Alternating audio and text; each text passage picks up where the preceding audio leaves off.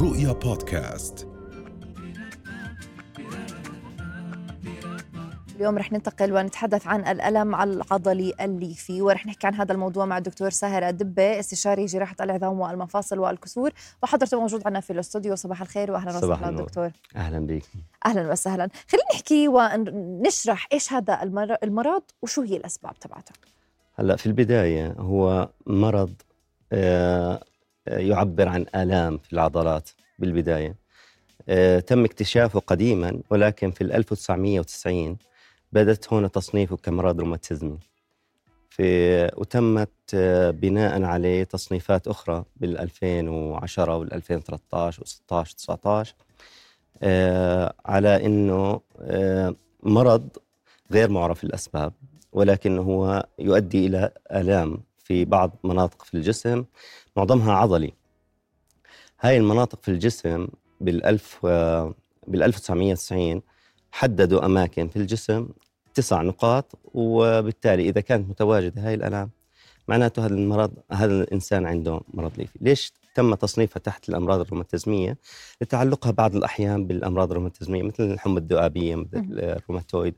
هو بيصيب أكثر النساء أكثر من الرجال. يعني آه لكل رجل آه امرأتين مهم. أو حتى ممكن تزيد النسبة أكثر من هيك آه طبعا في أسباب أخرى إنه ممكن الإنسان آه أو المرأة تكون إحساسها بالألم أكثر شوي من الرجل فبالتالي بتحس في هاي الألم تقدر تكتشف إنه موجود في عندنا بالضبط يعني بتحس المرض. فيها أكثر في ناس ما بتحس فيها أكثر. هلأ آه بطبيعة الحال آه لما طلعت التصنيفات هاي كان في نقاط معينة عند الشخص نحكي إنه موجودة هاي النقاط شو هاي النقاط اللي بتكون موجودة؟ يعني مثلا عند ال- الرقبة من الامام آه عند ال elbows عند ال knees من الداخل مثلا هدول تسع نقاط نقول إنه هذا المرض فايبروميالجيا يعني تقدم بيتم بيتم تشخيص وإعطاء الحالة على وفقا للفحص السريري خلينا نحكي؟ على الأغلب نعم أها. صحيح. هلأ إحنا الفحوصات الثانية ممكن إنه نشوف إذا مرتبط معها امراض أخرى. حتى مثل inflammatory bowel disease يعني هي ال- أمراض التهاب القولون وما شابه آه، هلأ ما في تشخيص أو عفوا ما في آه، شيء فحص نطلبه يدل على إنه فايبروميالجيا أكثر من إنه تشخيص حالة سريرية. هلأ آه، في. لما عادوا إعادة تصنيف المرض بال 2010 أو آه، بدهم يصنفوا إنه الناس اللي عندها مرض موجود عندها هاي الأشياء آه، اكتشفوا إنه لازم المرض يكون مصاحب للمريض أكثر من ثلاث أشهر. تمام؟ وفي شغلة أو في scale نمشي عليه اللي هو wide لو كان wide pain spread index و systematic symptoms أو symptoms severity هدول ال scores إحنا بنشوف المريض الآلام اللي عنده فوق آه، الحوض وتحت الحوض و- ومنعد أو المناطق اللي موجود فيها. بالتساوي بنعطيها score وال symptoms severity يعني قد إيه الألم موجود بنعطيه score وبالتالي بصنف كأنه فايبروميالجيا نعم. طيب هل في أعمار معينة للإصابة بهذا المرض؟ هلأ middle age women.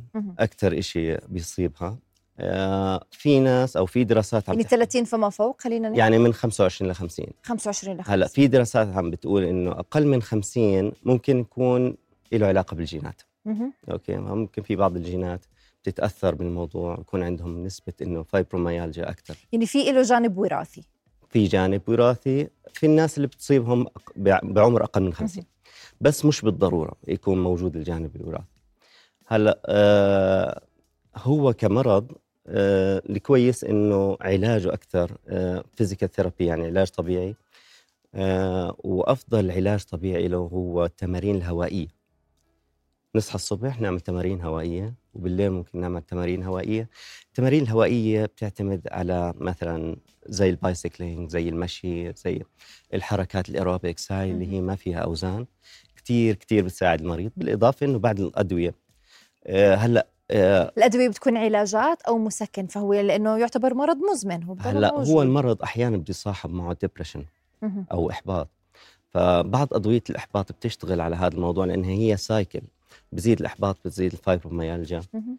آه بتزيد أمراض أخرى فبتزيد الفايبروميالجيا فبالتالي علاج الأمراض الأخرى كمان آه بيخفف آه أعراض الفايبروميالجيا مهم. آه هلأ أدوية ال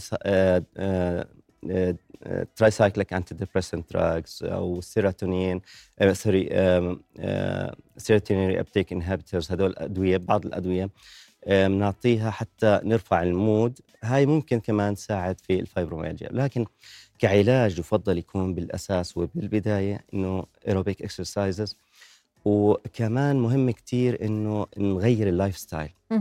هلا ال lifestyle modification زي مثلا sleep لما لما ندخل ننام sleep behavior مثلا نقلل الكافيين قبل النوم. آه ناخذ طريقة صحية للنوم ما نطلع على ال TV أو.